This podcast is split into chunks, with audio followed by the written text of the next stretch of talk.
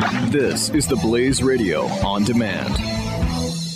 Any home or business can quickly become infested with mold with the introduction of a water source like a roof or plumbing leak. When your home, your belongings, or your business becomes damaged, it's not just about cleaning up the mess, it's about reclaiming your life, and that's why you need to call the Water and Mold Removal Hotline. A licensed, fully insured, affordable, non invasive solution to solving any water and mold problems. Our team of trained specialists are available with 24 7 emergency service. We will quickly evaluate your problem and give you a plan that will guarantee results. Water causes damage and mold can spread throughout your property in as little as 48 to 72 hours and can produce allergens and irritants that have the potential to cause serious health hazards. So don't waste time. Give us a call now. For any water or mold problems, call the Water and Mold Removal Hotline. Call 800 442 7043 today for a free estimate. That's 800 442 7043. 800 442 7043.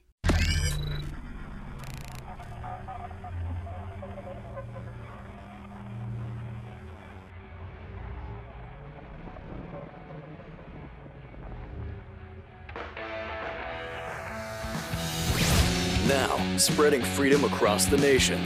This is The Buck Sexton Show. Welcome, welcome to the program. Lawrence Jones in for Buck Sexton. Welcome to the Freedom Hut. 888-900-3393. Thank you so much for tuning in. Uh, and remember, you can always catch my show uh, Saturday at the same time, 11 uh, a.m. Central to 2 p.m. Central Time. Buck's old so- uh, slot. Um, we got a lot to discuss today. A lot of craziness happening. It's so good to be back with you guys. Um, but first, before I get into the daily political circle, we got to have some honesty. I was on Facebook yesterday, and I was, you know, reading some. Uh, I have a mixture of friends, so I was reading some of my liberal friends' comments, my conservative friends, and I, I just wanted to get an understanding of the thinking, the mind. Why do people think the way they think? And this old guy that I went to college with tweeted something, uh, posted something on Facebook that really kind of disturbed me. I want to read it to you. Um, he's a law student. He's a law student. And he posted this No human being is illegal. And he was referring to the deportations that are happening across the country, which, which is a big issue, you know? And I, I had to take a pause because he's a law student, so you would think he would, you know, bring something to the table that's actually like factual. You know, that's that's how you prove your case. You know, it's not so much of the emotional argument. Like you just can't say people aren't illegal when they're like really illegal. And then I clicked the comments section to read all these other fellow law students and you know other liberals comment on it and they were just agreeing yeah man tell it like it is you know nobody is illegal. And it dawned on me that these people live in like this other universe that everything is emotional. It has nothing to do with facts. Just long as it sounds good then it's okay because surely people couldn't believe that people that come across the border illegally, you know, couldn't be illegals. And it's like, you know, Lawrence, I'm sure some of you are saying, you know, you should know this by now that everything with them is emotional. But I did, I but I didn't know that it's this bad. Like we are dealing with people that believe that because they make emotional arguments that it's always going to work and you would think after the defeat this year that they would wake up that they would say hey you know what we're doing right now isn't working. Everything is, isn't about emotion. Some things are just factual. There are people that went through the process, did it the right way, and they're going to jail. They're being every single day. And then you have these people who didn't do it the right way, came across the border, and now they want you to, excuse them breaking the law initially to get here and then committed felonies and then we deport them and apparently it's a crime i'm i'm i'm looking at all the stories on CNN and other sources displaying this that Trump is breaking up families when in fact they're breaking up their own families. Yes, I have compassion. But this this emotional argument that the people that broke the law come in here initially, and now that Trump wants to deport felons, that somehow that's a crime is beyond me. Let's take one of the people that is being displayed and on all the media sources right now who committed a felony by drinking and driving after being here illegally. Now, you would think if, if you're already here illegally that you would, you know, keep your record clean. Like, lay low, don't get any crime, do as you're told, just lay low. No, there's many cases I have a friend of mine that dad was killed by a drunk driver who was actually illegal. Now, this guy committed this crime, but people are displaying all on social media. Trump is breaking up families. And, and you're talking to somebody that did not support Trump. That I just, I was like, I had enough of politics. I'm done but they live in this delusional place that somehow it's supposed to pull at our heartstrings. That no, they can't be illegal. There is nobody that's illegal. That's just not true. And you would think these law students would jump in and say, hey, there's actually laws about this. But this is nothing new. Healthcare. It was an emotional argument. People are dying every single day because they don't have health care. And it should be a constitutional right that you have health care. And that we're to, if you like your doctor, you're to keep it. And all this emotion that we're to save the day until people started to be dropped off their health care insurance. You know, people like me, healthcare went up by $300. You know, people like me that had parents with pre existing conditions. My mom has lupus. The medicine that she needed went up. And it's like, oh, forget that. Stick with our emotional arguments. Isn't it amazing that many of the same states where people were hurt by the Affordable Care Act Unaffordable Care Act, that they also voted for Trump. Isn't that amazing? And you would think that these people, these delusional people would wake up and say, you know, this whole emotional thing isn't connecting because the reality of it is people are hurting. You would think that, you know, they would wake up and like talk with people and and realize that, hey, our, our messaging system isn't working that whole emotional thing isn't cutting the the mustard.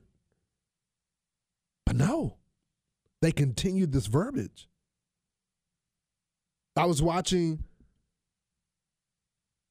the debate with Bernie Sanders, and I talked about it on my program this week. I was watching a debate with Bernie Sanders and Ted Cruz, and they were arguing, uh, debating back and forth the arguments of Obamacare. And there's this lady that, you know, from Texas says, hey, you know, I own about three to four facilities, beauty salons, and, you know, I have about 49 employees and I have to pay for health care for them. But the ratio of, you know, people, what they make compared to what the, the customer paid them, there's really no money. Like I would rather give my employees more money than having to pay for the insurance. It's just I can't afford it. So you would think there would be like a logical answer, you know, response to that. Like, hey, even if I don't even agree with the answer, you would think that he would, Bernie would have some type of policy solution to this. Like, you know, give me some substance. You know what he responds and says? Well, I don't know. Why don't you ask a business, uh, another salon that has more employees? Like, you're not even going to try to answer my question. You're not going to at least try to give me some facts on how I can, like, survive. Give me something. No, no, no, no. If you have a business, you, you should be able to afford it. No. That's not how it works. Do you realize that a lot, the majority of businesses that are going bankrupt today is because they can't afford health care? How does that help the people working for them? So now they don't have health care and now they don't have a job. How does that work? Like what wh- where is the logic behind that? And what and you know what's amazing to me? What's amazing to me is the weak people on our side that allow these arguments to just slide. I mean, just allow it to slide. That if you get rid of Obamacare, you got to have a replacement. No, you don't. No, you don't. No, you don't. Can we stop the bleeding first before we start putting ointment on there? Well, you got to have an ointment. Yeah, maybe we do need an ointment. But can we stop the bleeding first? Or, or, or should we just allow everybody to bleed out while we're trying to find the ointment? How does that sound? And because some of the people on our side are so weak, they're like, no, we got to have the ointment before we stop the bleeding. No, get rid of it. It is hurting people. You know, the number that, that always just really tickles me? This amount of more people, the amount of people, this amount of people now have health insurance. But they totally, they totally cross out the people that left that had health care before that don't have it anymore. They leave that out. They totally leave, leave out the people that now have to pay more in healthcare insurance. And, and, and, and they use this is their favorite line. Oh, but it was already going up. Fair. But was it going up by $300? Are you kidding me? A month? You're kidding, right? Where I paid $25 for my prescription, now I got to pay $95 for it? But this is the emotional arguments. And it's from immigration to health care to I'm sometimes I just want to shake him and say, "Damn it. Do you love killing us? Like do you love what you do? Like are you tired of not seeing results or are you tired of losing? No, we'll we'll keep the emotional argument that it works for us.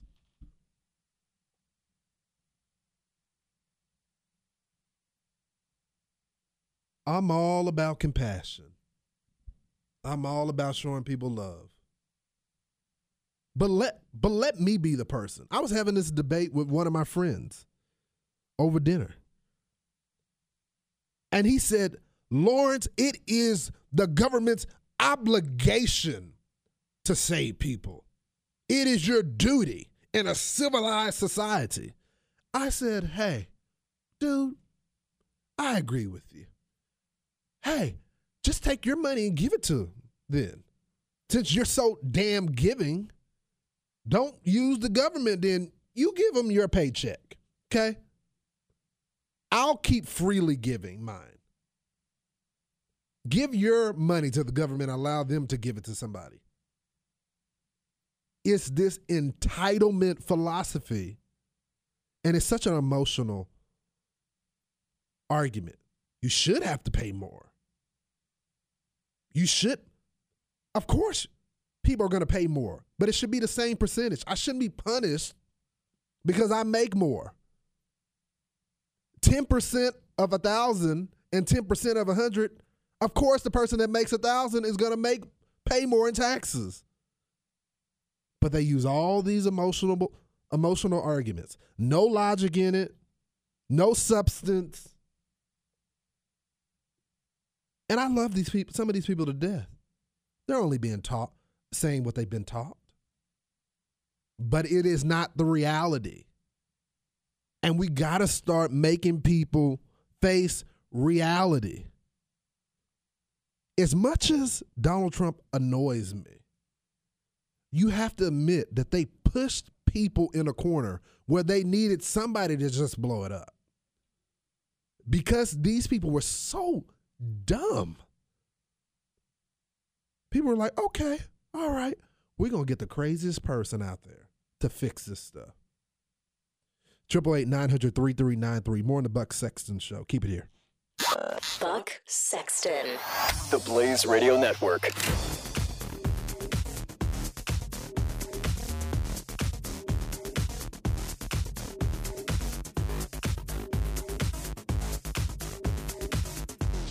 Any home or business can quickly become infested with mold with the introduction of a water source, like a roof or plumbing leak. When your home, your belongings, or your business becomes damaged, it's not just about cleaning up the mess, it's about reclaiming your life, and that's why you need to call the Water and Mold Removal Hotline. A licensed, fully insured, affordable, non invasive solution to solving any water and mold problems. Our team of trained specialists are available with 24 7 emergency service. We will quickly evaluate your problem and give you a plan that will guarantee results. Water causes damage and mold can spread throughout your property in as little as 48 to 72 hours and can produce allergens and irritants that have the potential to cause serious health hazards. So don't waste time. Give us a call now. For any water or mold problems, call the Water and Mold Removal Hotline. Call 800 442 7043 today for a free estimate. That's 800 442 7043. 800 442 7043.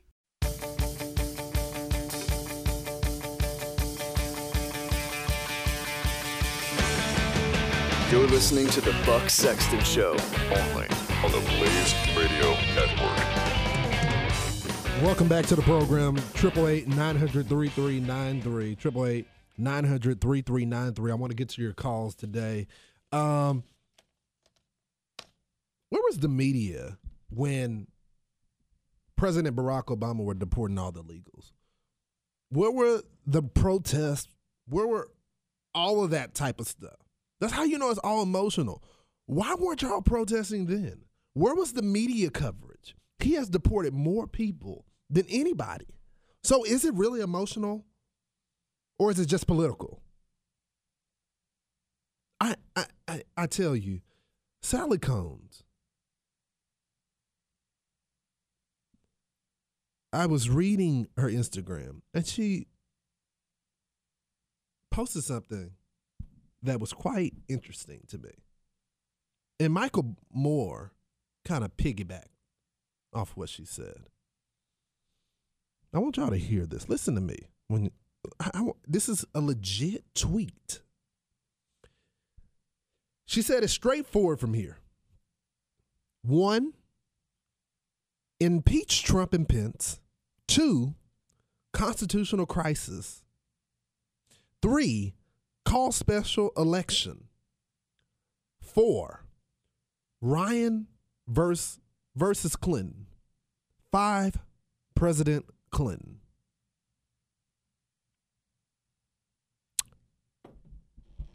Yeah, that's not how this works. But it's emotional. It got people. Oh, by the way, it was retweeted 800 and some times. It was liked by over 2,000 people. That's just when I screenshot it. Like, you can't make this stuff up. And then, and then she stood by it. She meant it. Like, that's not how it even works. Let's just say they did, did impeach him. That's not how it works. But who cares? It's emotional. Got people all rallied up, worked up. Everybody's excited. Everybody is cool, emotional. Just like Nancy Pelosi got up yesterday in front of all the national news stations and said, Yeah, a tweet from Michael Flynn said that he was the sacrificial lamb when it was a fake account and never apologized for it, and the media said nothing. They didn't say a word. And you wonder why nobody takes them seriously. When there's actual stuff to criticize Trump on, nobody will listen to them because it's just like the boy who cried wolf. They can't be trusted and it's all emotional. The Buck Sexton Show on the Blaze Radio Network.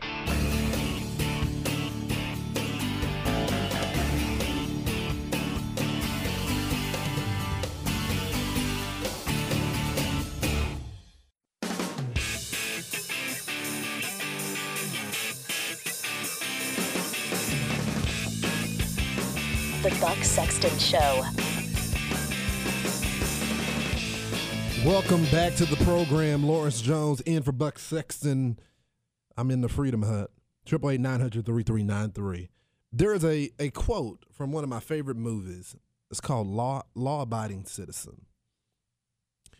And Jamie Foxx is in the movie, and, and he says this quote It's not what you know. He's telling this to this grieving father who knows that something took place, a murder took place. He, he knows it. And he says, It's not what you know, it's what you can prove in court. And if the movies can get this right, you would think the American political system would understand this. I want you to hear an exchange between Shepard Smith and Senator Mark Warner, a top Democrat on the Intelligence Committee. Play that clip. Does the intel community have any hard proof that the Trump campaign members or Mike Flynn had any improper or illegal contacts with the Russian government? What we have are the press reports. But do you have any, any hard evidence? No, we, let's put it like this. We believe that we need to see the transcript of the conversation uh, before we reach any final conclusion. But what we do have is the, is the facts and the actions of General Flynn. Did y'all hear that? So that the answer to the question is no. Now, I've been critical. I've said, you know, this Russia stuff is a little shady. But it's not it's not about what you feel is shady. It's about what you can prove. And he was asked numerous amount of times, do you have evidence? Do you have evidence? Well, well no. Okay, that's in the story. Get the evidence. That's just how this works. Just because Lawrence thinks that it's shady doesn't mean that it's shady. It's about evidence when you're trying to destroy somebody's career. Um, I want to bring in uh, John Fund.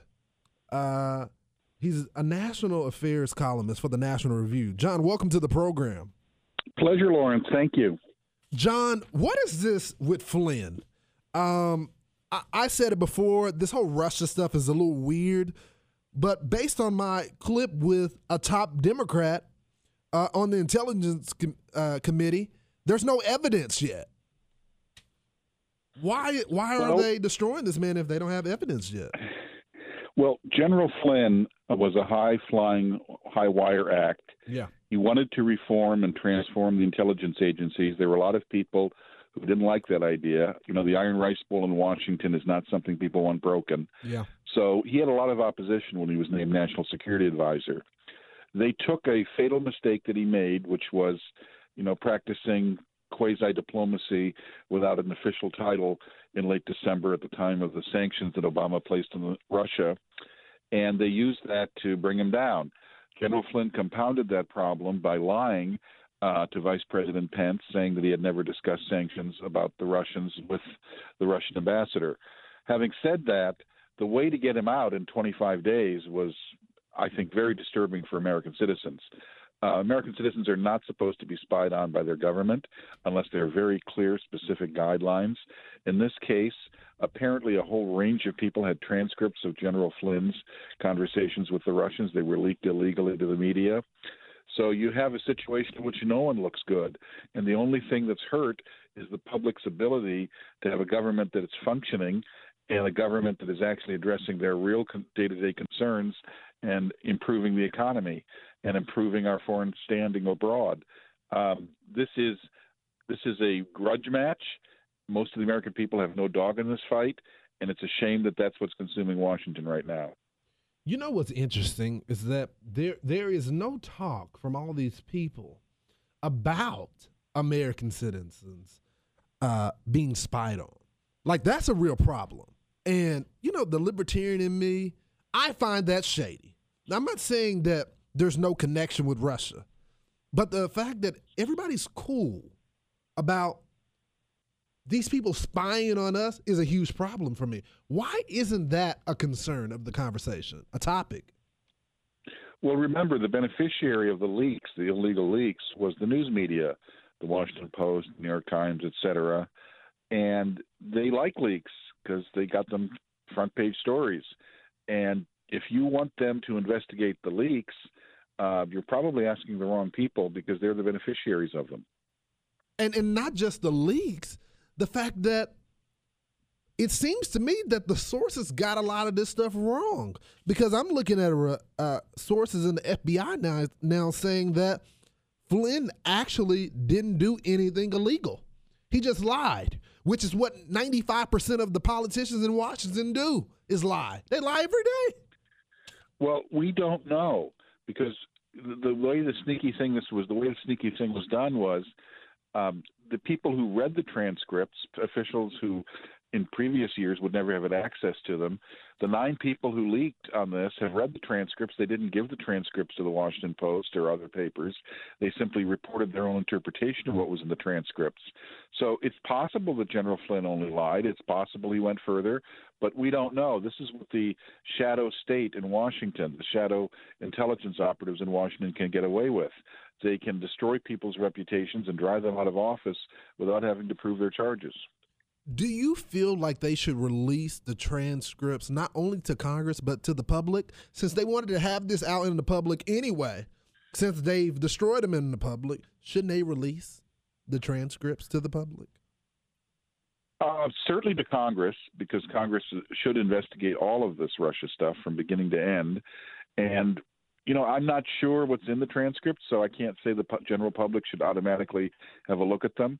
But as transparent as possible is the best approach because what we've learned is Washington doesn't function well if everybody's trying to hide something. Right, right. You, you know, another one of my concerns is it seems to be selective transparency in Washington. Um, you know, the Democrats who want so much transparency right now, which I'm all for transparency. If he did something wrong, then we should know about it. But why didn't they want the same amount of transparency as it relates to Hillary Clinton and Benghazi? I mean, people actually lost their lives. Well, we now know from emails that were released to Judicial Watch under the Freedom of Information Act. It took Judicial Watch four years to get them.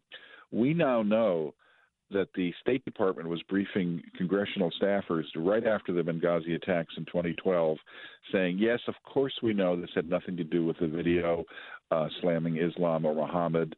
Of course it was a, planned attack by terrorists against our uh, consulate and that led to the death of the four Americans, including the ambassador. Yeah, she emailed Chelsea, her daughter. They were telling the congressional staffers this. Yeah. They were sending people onto the talk shows with this cockamamie story about a video, and they put the guy who made the video in prison.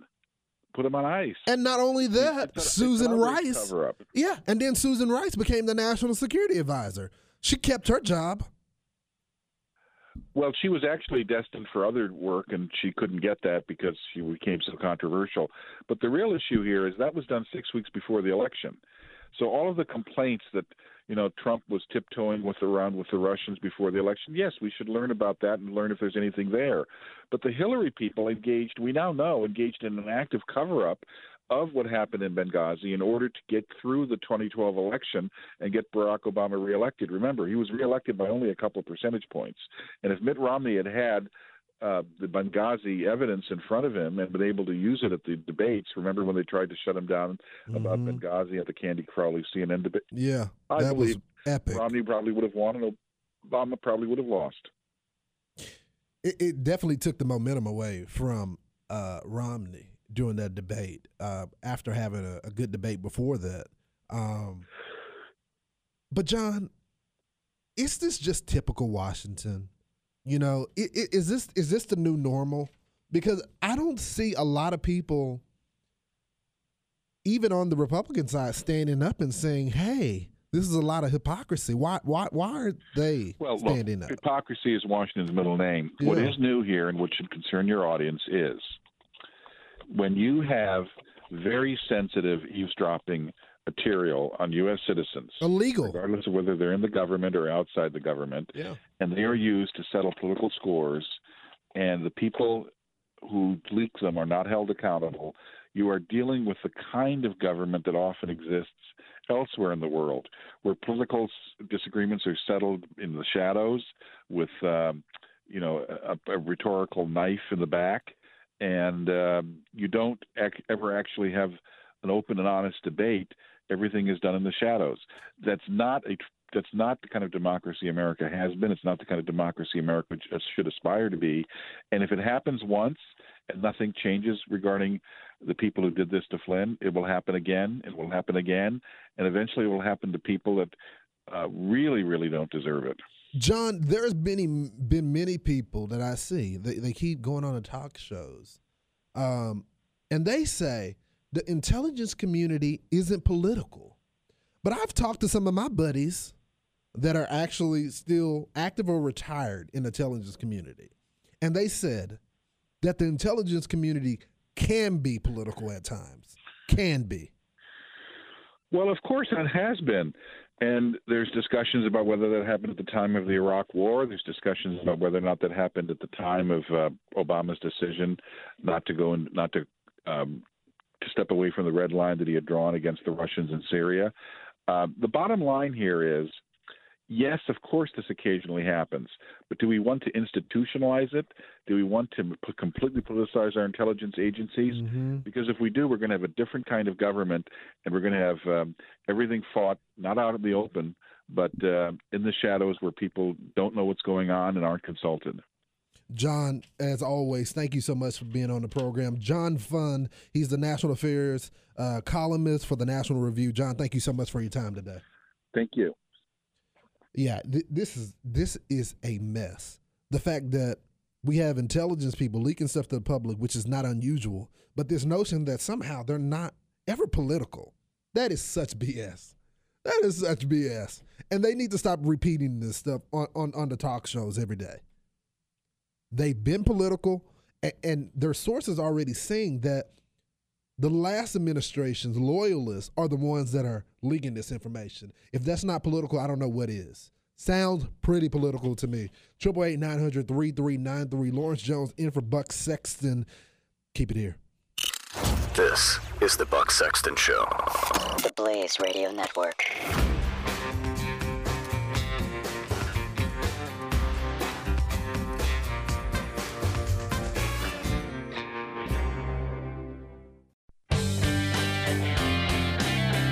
This is the Buck Sexton Show.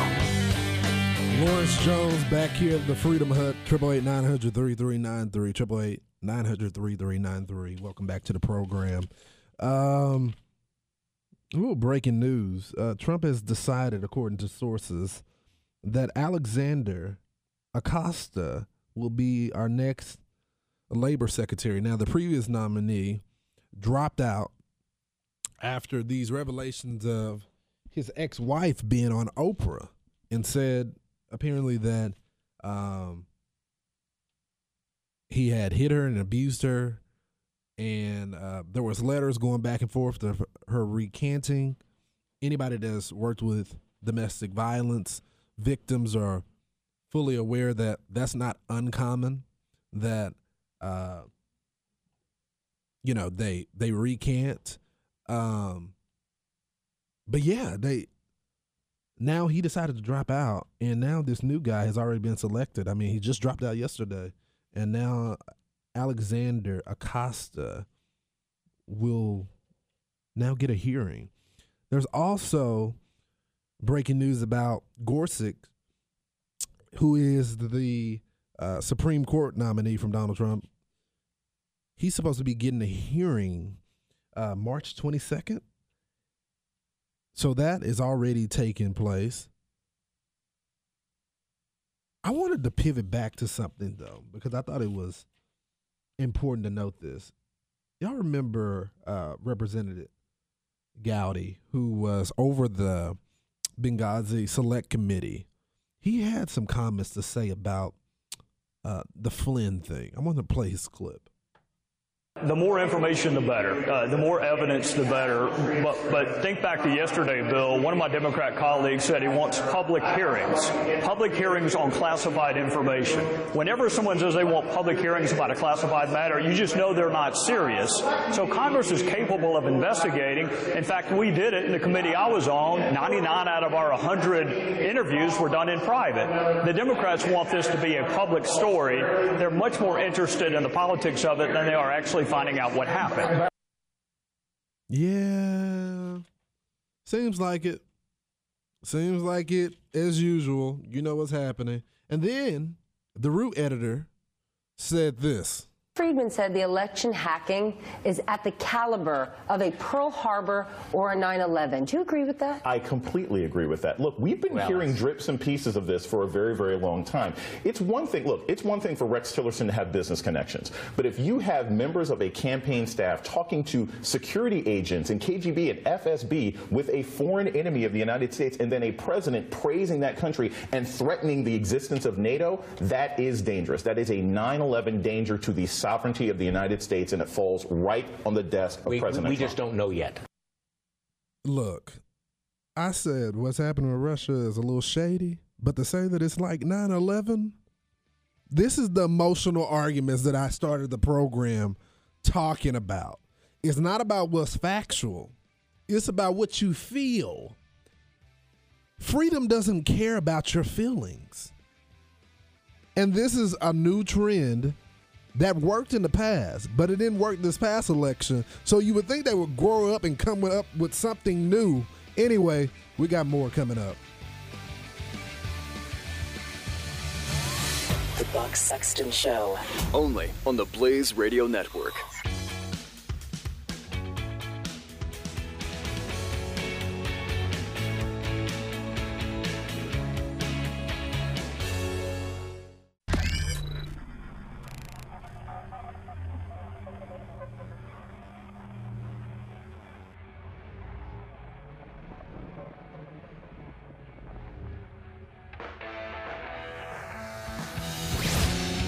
Spreading freedom across the nation. This is The Buck Sexton Show. Welcome to the program, 888 uh, in for Buck Sexton today, the Freedom Hut. Um, a lot to talk about in this hour, but first, I want to go to one of the greats in this industry, Matt Welch. Um, he he knows what's going on. The editor at large of Reason Magazine. Matt, welcome to the program, brother. Thank you very much, and I and I hope to God I know what's going on uh, because uh, I sure don't know what's going on these days. Brother, I, I, was reading your latest uh, article, and you were talking about John McCain and his approval of the nominees, but he didn't approve of the budget director. Why do you think he he had so much objections to this? he uh, so the, the the Michael Mulvaney, uh, who's a, a, a congressman from South Carolina, was just approved this morning, uh, minutes ago, really, uh, by the Senate. I think the vote was uh, 51 to 47 or, or close to it. Um, so he squeaked past, and John McCain, I think, was the only Republican no vote here. Uh, it's because McCain really doesn't like the House Freedom Caucus, which is the sort of libertarian bent right group of people. Um, he really hates the sequestration cuts uh, from 2013, which is the first time we had year on year uh, cuts in military spending in this country since the end of the Cold War. Uh, and believes that that has cut uh, military readiness uh, to the bone, and he cannot believe he just literally cannot personally fathom someone who thinks that we should uh, pull our troops out of Afghanistan, which Mulvaney has uh, uh, voted for and called for uh, in the past. McCain just thinks that's crazy talk. And so, even though this is a total fiscal conservative, whose job no. is going to be budget director, and a guy who's actually against mm. some of Trump's instincts on uh, on uh, trade.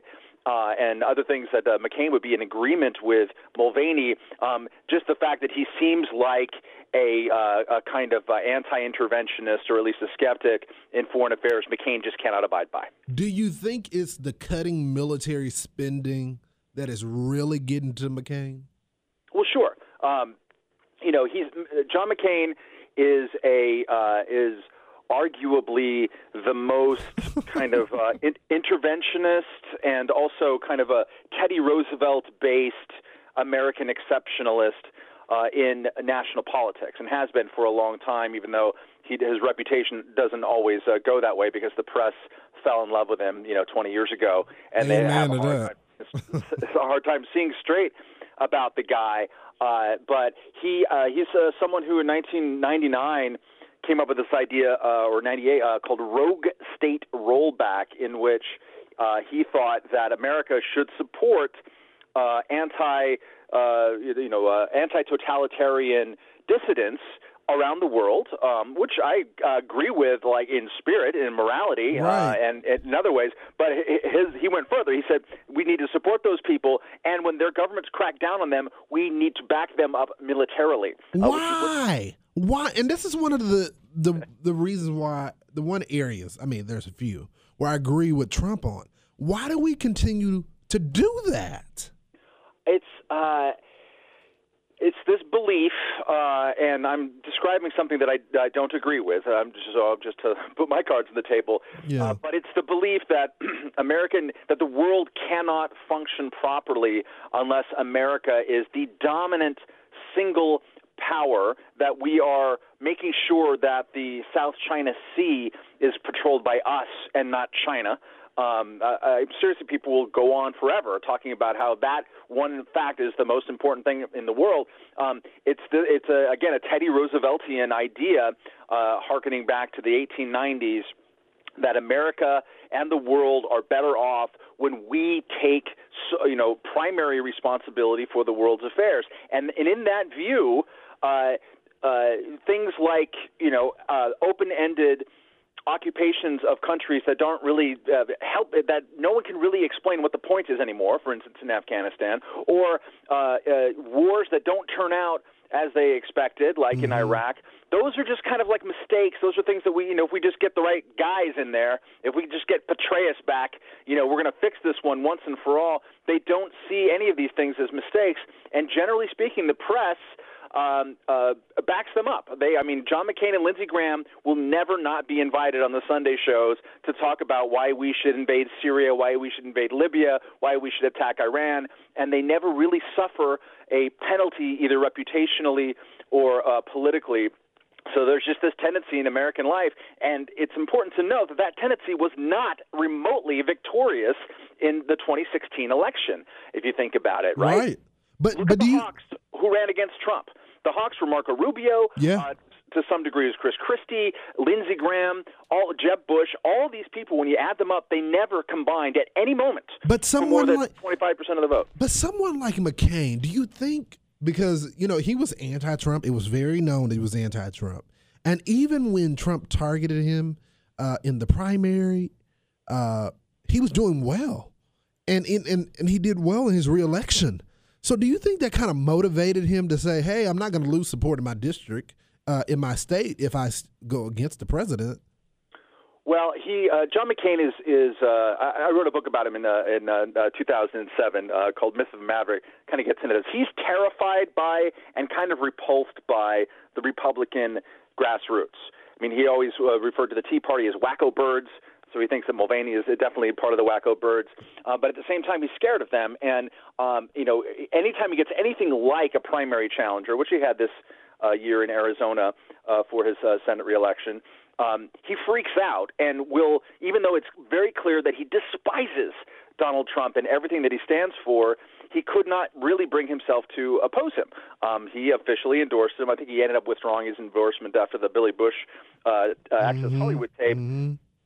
but he's But by that time, to- he'd already got the uh, you know the nomination. Yes, um, uh, you know he didn't. He showily did not go to the Republican convention. He clearly didn't want to talk about Trump, but he's also scared of Trump voters. Uh, so um, it, you know this is the first. The Mulvaney thing was the first of all of uh, Trump's cabinet level picks and conf- confirmationable uh, picks that McCain has opposed. You know, he could have opposed Rex Tillerson, who's someone who comes from the private sector and he's more skeptical about foreign policy, but he did not. Uh, he could have opposed Jeff Sessions on any number of grounds that I certainly would have agreed with, uh, but he did not. But it was this don't get in the way of John McCain's uh, sense of constant foreign policy intervention or, uh, or else you're going to pay the price. But now him and Grammy, you know, because that's that's his buddy Grammy guy, uh, Senator Lindsey Graham. They want to investigate Trump and Russia, though. So it seems Uh, like yeah. there's still there's still this animosity there. For sure. Uh, I think there's two main wings of uh, kind of, I wouldn't say Trump opposition because they're not really doing that much, but sort of Trump skepticism or Trump wariness. And it's kind of interesting because uh, these two camps otherwise don't really play along together. In one camp is the McCain, Lindsey Graham wing. Um, you could throw Marco Rubio in there, but he kind of goes where the wind blows. Um, but of uh, people who are very hawkish, uh, who are very, uh, uh, you know, they're they're in they're implanted in the Washington D.C. firmament. They tend to be free traders, which I agree with, um, but they're uh, way more interventions. So these guys, the Hawks, the neocons, Right, right. um, Weekly Standard, those guys, Bill Right. Kristol, all of those guys. That's a big camp of anti. Uh, or and all of them are on, on the Homeland Sec- Homeland Security Committee or either Intelligence Committee or armed services. or Uh, Armed yeah. Services, right? But the other location of Trump skepticism are the libertarians. They're the wacko birds. It's the Rand Paul, the Mike Lee, the Justin Amash, Thomas Massie to various degrees, and and they're all they, they all have sort of differing approaches to the issue. So it's very interesting because most of the time neocons and libertarians spend snarling at one another across the barricades about any number of things. And let's not forget that back when Rand Paul looked like a viable presidential candidate, which is before Trump was anywhere near the election, um, you know, uh, it was John McCain uh, and Lindsey Graham and John Bolton and all the Hawks just sent sort of successive waves at him because they were worried about what they thought was Ameri- was an America First foreign policy, and whoops, they got the same thing from, um, or you know, a different flavor of an America First uh, foreign policy from uh, Donald Trump. So they are going to be the first ones who defect, and I and particularly on Russia, wherever this overlaps with national security and kind of the permanent deep state, you're going to see John McCain on on uh, a different side than Donald Trump. So, so Matt, tell me, how did you feel since we're on foreign policy? How did you feel about the interaction between uh, President Trump and uh, the Prime Minister of Israel, Netanyahu, yesterday? I thought it was it was uh, legitimate interest, legitimately interesting. I uh, I am no fan of Trump uh, and uh, am kind of uh, neither here nor there on Netanyahu. Excuse me. Um, but there's the the thing that Trump brings, which is uh, potentially interesting and useful is he kind of cuts through the crap. Uh, he can really quickly. So it's sort of in the middle of just kind of sitting there and talking. He turns to Netanyahu and says, "You know, you realize you got to ease up on the settlements, right?" Uh, which is a level of. But the media criticized him for it. Like eh, he doesn't know what he's talking about. But for the average day American, they understood what he was saying. Yeah, and uh, and that also completely wrong-footed Netanyahu. I mean, that's the same message in a sense that Barack Obama had been giving to them, especially at the tail end of his presidency when he kind of just uh, went ham and, and started uh, criticizing Israel willy-nilly. But that, it's the same message, but the delivery was completely off in an interesting kind of wrong-footy type of way because Netanyahu is very chummy with Trump. Yeah, he wasn't happy about it. No, what could he do? I mean, he like, and he had to sort of sit there and smile and kind of agree. Uh, and uh, and I, I especially like the the kicker of Trump, which is like, you know that, right? uh, uh, so he, his uh, his presidency, you know, carries a lot, uh, in my mind, a lot of risks, including his foreign policy. But for him, just to kind of like, you know, look at things, it's kind of what he did with Taiwan, which uh, Do you you, know, think that's a flip flop, though? Do you think the whole thing with Israel is a flip flop? Oh, I don't know. I mean, it's just like what is a deeply held belief that uh, that Donald Trump has? I don't So think he has one. I don't think he has a belief mean, he has a couple. He has a couple uh, on on trade. He is a Right, right. the firm believer in the fiction that we can have a mercantilist system uh, and just you know uh, tariffs uh, right. all the way And down. he speaks a lot about that. Yeah, I mean, and he has for 30 years. He's been it's one of the few issues that he's been consistent on over time. He's always been, uh, you know, super tough on crime type of guy. He talks like people did in the 1980s about crime, uh, you know, and whereas a lot of the national conversation has since moved on and gotten into criminal justice reform, that is not, for the most part, a conversation that Trump has been uh, involved with. And foreign policy, he's just kind of uh, he will veer in this direction and veer that direction, uh, but I don't think he's had a very consistent. I mean, he even he gave an interview uh, with uh, uh, Bild newspaper in Germany and uh, also the Times of London. It was a joint interview in January, I think, right before taking office, and he said in the same paragraph, which is great, not great, it's just kind of crazy, uh, that. Uh, like, hey, you know, we've been in Afghanistan 17 years. What the hell are we doing there? Oh, yeah, yes, that's a very, very good point. And then, in, within a sentence or two, he says, "Well, the problem is we're not letting our, our guys win. So if we just let them win, then that's going to do it." Like, no, you're you were almost there. Um, so, yeah, I don't think that he has a, a real consistent through line uh, on foreign policy aside with. what you know, about the whole, you know, moving the embassy to Jerusalem? And now he's like, yeah, we'll get there when we get there. Yeah, I, I mean, I, a, a lot of his political appeal is uh, going after those issues that Republicans always say but never mean.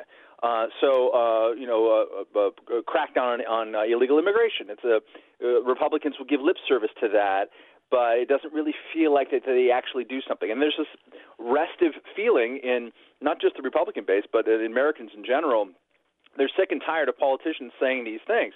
And so Trump has made great hay out of like, no, screw it, I'm actually going to do it. Now let's see who's talking, kind of thing.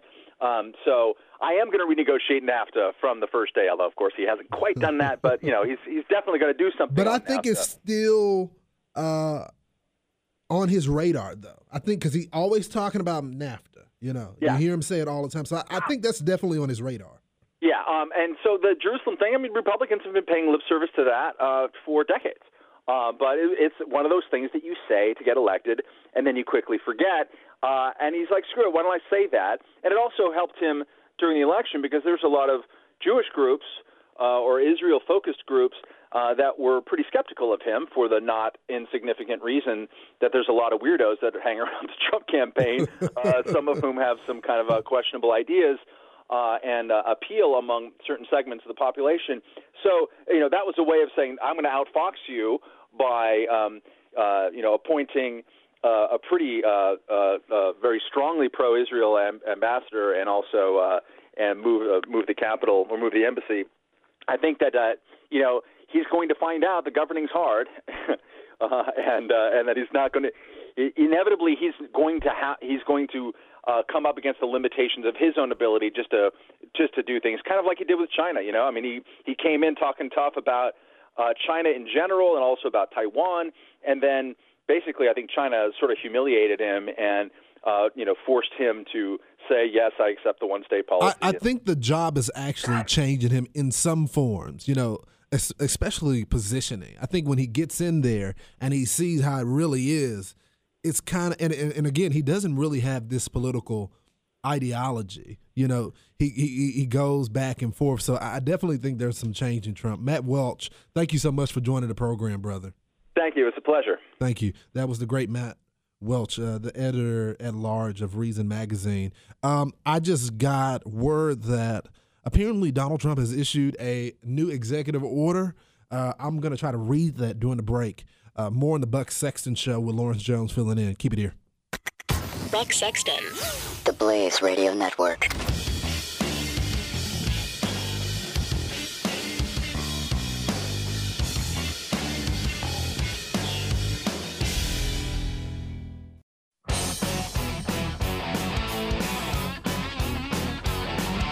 You're listening to the Buck Sexton Show.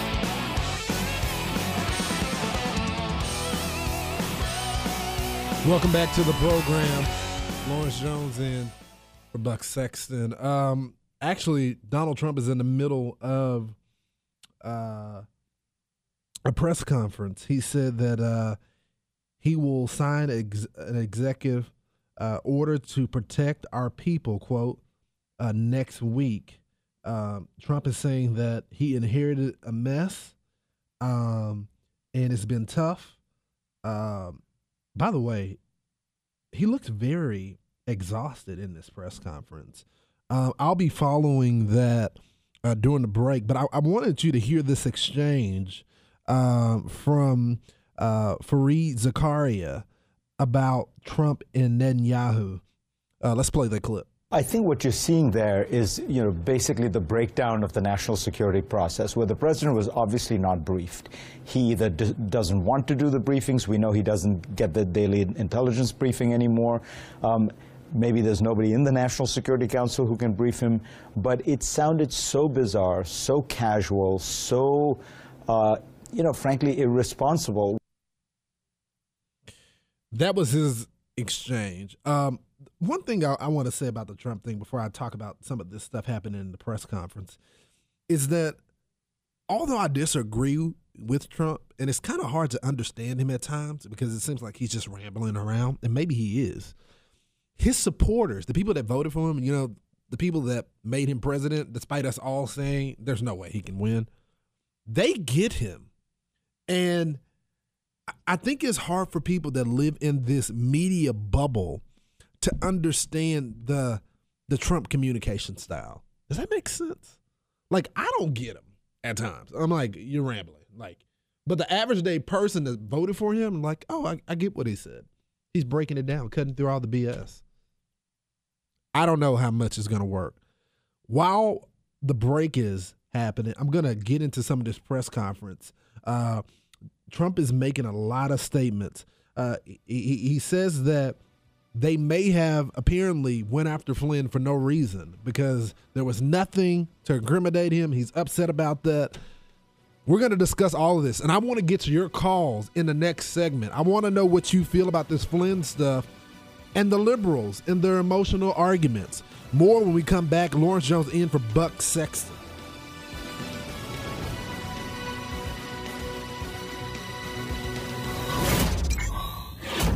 The Buck Sexton Show on the Blaze Radio Network.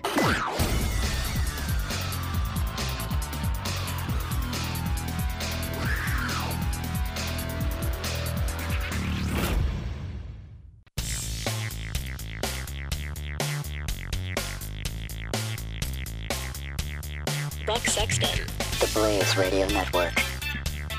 Welcome back to the program. Lawrence Jones in for Buck Sexton. Um, I want to take you to this Donald Trump press conference. Um, this is a big one, so I want you guys to tune into this. Let's listen to it. Within Congress. But honestly, the public would appreciate it. I'd appreciate it. Again, I don't mind bad stories when it's true. But we have an administration where the Democrats are making it very difficult. I think we're setting a record or close to a record in the time of approval of a cabinet. I mean, the numbers are crazy. When I'm looking, some of them had approved immediately. I'm going forever. And I still have a lot of people that we're waiting for. And that's all they're doing is delaying. And you look at Schumer and the mess that he's got over there, and they have nothing going. The only thing they can do is delay. And you know, I think they'd be better served by, you know, approving and making sure that they're happy and everybody's good. And sometimes, I mean, I know President Obama lost three or four, and you lose them on the way, and that's okay. That's fine. But I think would, I think they would be much better served, John, if they just went through the process quickly. This is pure delay tactics, and they say it, and everybody understands it. Yeah, go ahead, Jim. First part of my question, the context, can you definitively say that nobody... Well, I had nothing to do with it. I, I have nothing to do with Russia. I told you. I have no deals there. I have no anything. Now, when WikiLeaks, which I had nothing to do with, comes out and happens to give, they're not giving classified information. They're giving stuff, what was said in an office about uh, Hillary cheating on the debates, which, by the way, nobody mentions. Nobody mentions that Hillary received the questions to the debates. Can you imagine, seriously, can you imagine if I received the questions? It would be the electric chair. Okay? He should be put in the electric. You would even call for the reinstitution of the death penalty, okay? Maybe not you, John. Yes, we'll do you next year. I'll do. I just want to clarify yes. an important point, I think. Sure. Did you direct Mike Flynn to discuss sanctions with the Russian ambassador? No, I didn't. Prior to your No, I didn't. No, I didn't. But Mike, you fired him if the excuse me. information hasn't leaked out. No, I fired him because of what he said to Mike Pence. Very simple. Mike was doing his job. He was calling countries and his counterparts. So it certainly would have been okay with me if he did it. I would have directed him to do it if I thought he wasn't doing it. I didn't direct him, but I would have directed him because that's his job. And it came out that way. And in all fairness, I watched Dr. Charles Krauthammer the other night say he was doing his job. And I agreed with him. And since then, I've watched many other people say that. No, I didn't direct him, but I would have directed him if he didn't do it. Okay? Jim? Thank you very much, and- and just for the record, we don't hate you, I don't hate you. Okay. Uh, so Pass that along. Ask, ask Jeff Zucker how he got his job. Okay?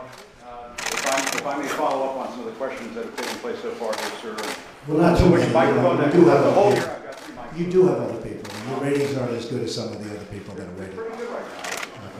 Go ahead. Uh, If I may ask, sir, uh, you said earlier that, uh, that WikiLeaks was uh, revealing information uh, about the Hillary Clinton campaign uh, during the election cycle. You welcomed that. At one I was okay. you said, you said you loved WikiLeaks. At another campaign press conference, you, you called on the Russians to uh, find the missing 30,000 emails. I'm wondering, sir, if you... Well, she was actually missing 33, and then that got extended with a whole Maybe my pile. numbers are off a little too. No, no, but I did say 30, but it was actually higher than that. If I may ask you, sir, it, it sounds as though you do not have uh, much credibility here when it comes to leaking, if that is something that you encourage in the campaign. Good question. Ready? If I may ask you that. No, no, but you, let me do one at a If I may time. Do you mind? follow-up. Yes, sir. All right. So, in one case, you're talking about highly classified information. In the other case, you're talking about John Podesta saying bad things about the boss. I will say this if John Podesta said that about me and he was working for me, I would have fired him so fast your head would have spun. He said terrible things about her. But it wasn't classified information.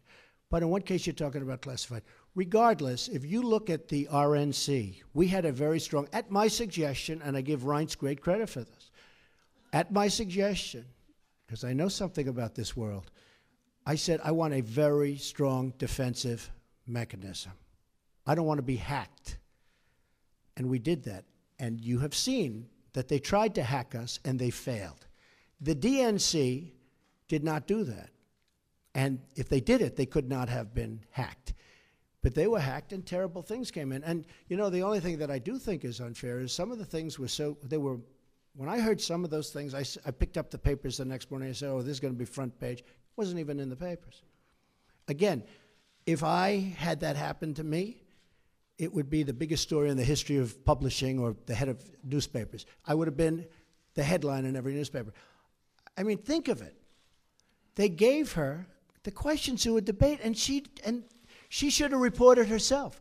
Why didn't Hillary Clinton announce that I'm sorry, but I have been given the questions to a debate or a town hall, and I feel that it's inappropriate, and I want to turn in CNN for not doing a good job. And if I may follow up on that, uh, just something that Jon Karl was asking you about. You said that the leaks are real, but the news is fake. I guess I don't understand. Uh, it seems that there's a disconnect there. If the information coming from those leaks is real, then how can the stories be No, the fake? reporting is fake. And if I look, may ask, look, I just want to ask. Tim, you know what it is? Here- here's the thing. The public isn't, you know, they read newspapers, they see television, they watch. They don't know if it's true or false because they're not involved. I'm involved. I've been involved with this stuff all my life, but I'm involved. So I know when you're telling the truth or when you're not. I just see many, many untruthful things. And I'll tell you what else I see. I see tone. You know the word tone. The tone is such hatred. I'm really not a bad person, by the way. No, but the tone is such, I do get good ratings, you have to admit that. The tone is such hatred. I watched this morning a couple of the network, and I have to say, Fox and Friends in the morning, they're very honorable people. They're very, not because they're good, because they hit me also when I do something wrong, but they have the most honest morning show. That's all I can say. It's the most honest. But the tone, Jim, if you look, the hatred, the, I mean, sometimes, sometimes somebody gets, well, you look at your show that goes on at 10 o'clock in the evening.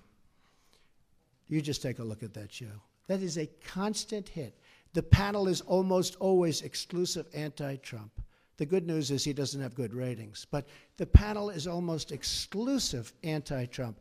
And the hatred and venom coming from his mouth, the hatred coming from other people on your network. Now, I will say this uh, I watch it, I see it, I'm amazed by it. And I just think you'd be a lot better off. I honestly do. The public gets it, you know. Look, when I go to rallies, they turn around, they start screaming at CNN. They want to throw their placards at CNN. You know, I, I think you would do much better by being different. But you just take a look. Take a look at some of your shows in the morning and the evening. If a guest comes out and says something positive about me, it's, it's brutal. Now, they'll take this news conference. I'm actually having a very good time, okay?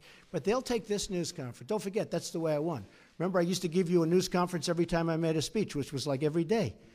Okay? No, that's how I won. I won with news conference and probably speeches. I certainly didn't win by people listening to you people, that's for sure. But I'm having a good time. Tomorrow they will say, Donald Trump rants and raves at the press. I'm not ranting and raving. I'm just telling you, you know, you're dishonest people. But, but, I'm not ranting and raving. I love this. I'm having a good time doing it. But tomorrow the headlines are going to be Donald Trump rants and raves. I'm not ranting and raving. Go ahead. One, one more Should I let him have a little bit more? What do you think, Peter? because of this- Peter, should I have let him have a little bit more? this- Sit down. the- Sit down. Just, We'll, just we'll- because of the we'll get just it. because of the attack of fake news and, and uh, attacking our network, I, I just want to ask you, sir. I'm changing it from fake news, though. Doesn't that undermine? Very fake news. I know, but aren't you? Go ahead. Uh, real news, Mr. President. Real news. And you're not Uh, related to our new. Uh, I am not related, sir. No. I do like the sound of I looked, Acosta. I you say. know, I looked at that name. I said, "Wait a minute. Is there any relation there, Alex There's- Acosta?" I'm sure you checked that out, sir. No, I checked it. I said, "They said no, sir." I said, "Do me a favor. Go back and check the family tree." Okay. But I, aren't you aren't you concerned, sir, that you are undermining the people's faith in the First Amendment, freedom press, of this country, when you call stories you don't like fake news? Why not just say it's a story I don't like? I do that. Call it fake news. No, I do that. undermining No, no. confidence in I our do news media. Here- here's the thing. Isn't okay. I understand what you and you're right about that. Except this. See, I know when I should get good and when I should get bad. And sometimes I'll say, "Wow, that's going to be a great story," and I'll get killed. I know what's good and bad. I'd be a pretty good reporter, not as good as you, but I know what's good. I know what's bad. And when they change it and make it really bad, something that should be positive, sometimes something that should be very positive, they'll make okay. They'll even make it negative. So I understand it. So because I'm there, I know what was said, I know who's saying it, I'm there. So it's very important to me. Look, I want to see an honest press. When I started off today by saying that it's so important to the public to get an honest press. The press, the public doesn't believe you people anymore. Now, maybe I had something to do with that. I don't know, but they don't believe you. If you were straight and and really told it like it is, as Howard Cosell used to say, right? Of course, he had some questions also. But if you were straight, I would be your biggest booster. I would be your biggest fan in the world, including bad stories about me. But if you go, as an example, you're CNN, I mean, it's story after story after story is bad. I won. I won. And the other thing, chaos. There's zero chaos. It, we are running, this is a fine tuned machine. And Reince happens to be doing a good job, but half of his job is putting out lies by the press. You know, I said to him yesterday, they, you know, this whole Russia scam that you guys are building so that you don't talk about the real subject, which is illegal leaks. But I watched him yesterday working so hard to try and get that story proper. And I'm saying, here's my chief of staff, a really good guy, did a phenomenal job at RNC. I mean, he won the election, right? Won the presidency. We got some senators, we got some all over the country. You take a look, he's done a great job. And I said to myself, you know, and I said to somebody that was in there, I said, you take a look at Reince. He's working so hard just putting out fires that are fake fires. I mean, they're fake, they're not true. And isn't that a shame? Because he'd rather be working on health care. He'd rather be working on tax reform, Jim. I mean that. I would be your biggest fan in the world if you treated me right. Now, I sort of understand there's a certain bias, maybe by Jeff or somebody, you know, for whatever, you know, whatever reason. But, and I understand that. But you've got to be at least a little bit fair. And that's why the public sees it. They see it. They see it's not fair. You take a look at some of your shows, and you see the bias and the hatred. And the public is smart, they understand it. Okay, yeah, go ahead. Go ahead. We have no doubt that you believe this story is fake news, but for those who believe that there is something to it, is there anything that you have learned over these last few weeks that you might be able to reveal that might ease their concerns that this isn't fake news? And secondly, I, I think they don't believe it. I, I don't think the public believes That's why the Rasmussen poll just has me through the roof. I, I don't think they believe it. Uh, well, I guess one of the reasons I'm here today is to tell you the whole Russian thing, that's a ruse. That's a ruse. And by the way, it would be great if we could get along with Russia, just so you understand that. Now, tomorrow you'll say, Donald Trump wants to get along with Russia. This is terrible. It's not terrible, it's good. We had Hillary Clinton try and do a reset. We're going to take a break real quick and then we'll go to this entertaining press conference with Donald Trump. Keep it here. this is the Buck Sexton Show on the Blaze Radio Network.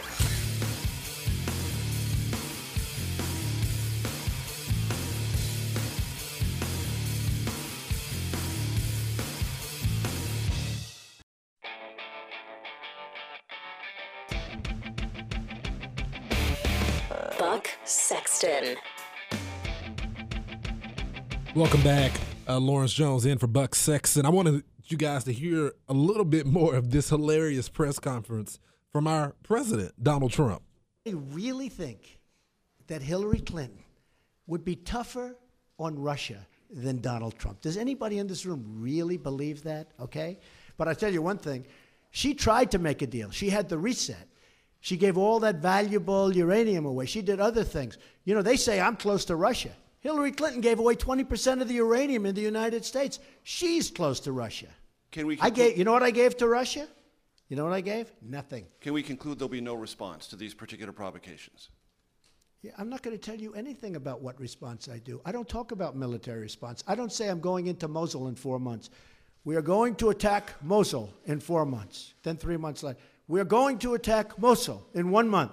Next week, we are going to attack Mosul. In the meantime, Mosul is very, very difficult. You know why? Because I don't talk about military and I don't talk about certain other things. You're going to be surprised to hear that. And by the way, my whole campaign, I'd say that. Right. So I don't have to tell you. There I don't want to be one of these guys that say, yes, uh, here's what we're going to do. I don't have to do that. I don't have to tell you what I'm going to do in North Korea. Wait a minute. I don't have to tell you what I'm going to do in North Korea. And I don't have to tell you what I'm going to do when I have 30 seconds. with Iran. You know why? Because they shouldn't know. And eventually, you guys are going to get tired of asking that question. So when you ask me, what am I going to do with the ship, the Russian ship as an example, I'm not going to tell you.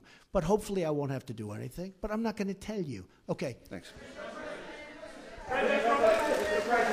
Um, Can I just ask you, thank you very much, Mr. President. Um, the Where are you from? Uh, BBC.